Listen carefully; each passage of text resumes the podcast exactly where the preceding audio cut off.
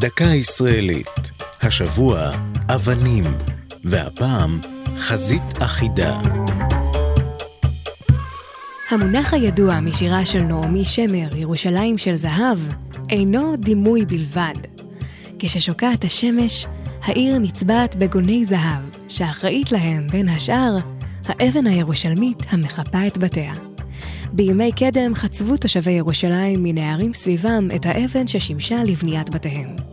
זו אבן גיר קשה, לעתים מעורבת בסלע הדולומית. בעברית היא ידועה בשם אבן ירושלים, ובערבית מיזי יהודי, אבן יהודית, כסמל לקשיות עורפם של היהודים. צבעיה מגוונים, החל בלבן, עבור בוורוד וכלה בצהוב וזהוב.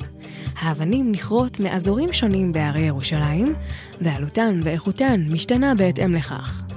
האבנים היקרות ביותר כיום הן אלה ששימשו בעת העתיקה לבניית המבנים והחומות בעיר.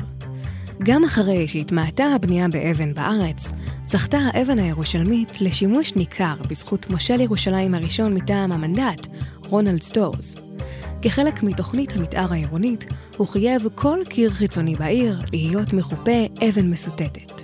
החוק תקף עד היום, אף על פי שהאבן הירושלמית, שכבר הפכה לשם דבר, הוחלפה באבן נפוצה וזולה יותר, שמקורה אינו דווקא בעיר הקודש. זו הייתה דקה ישראלית על אבנים וחזית אחידה.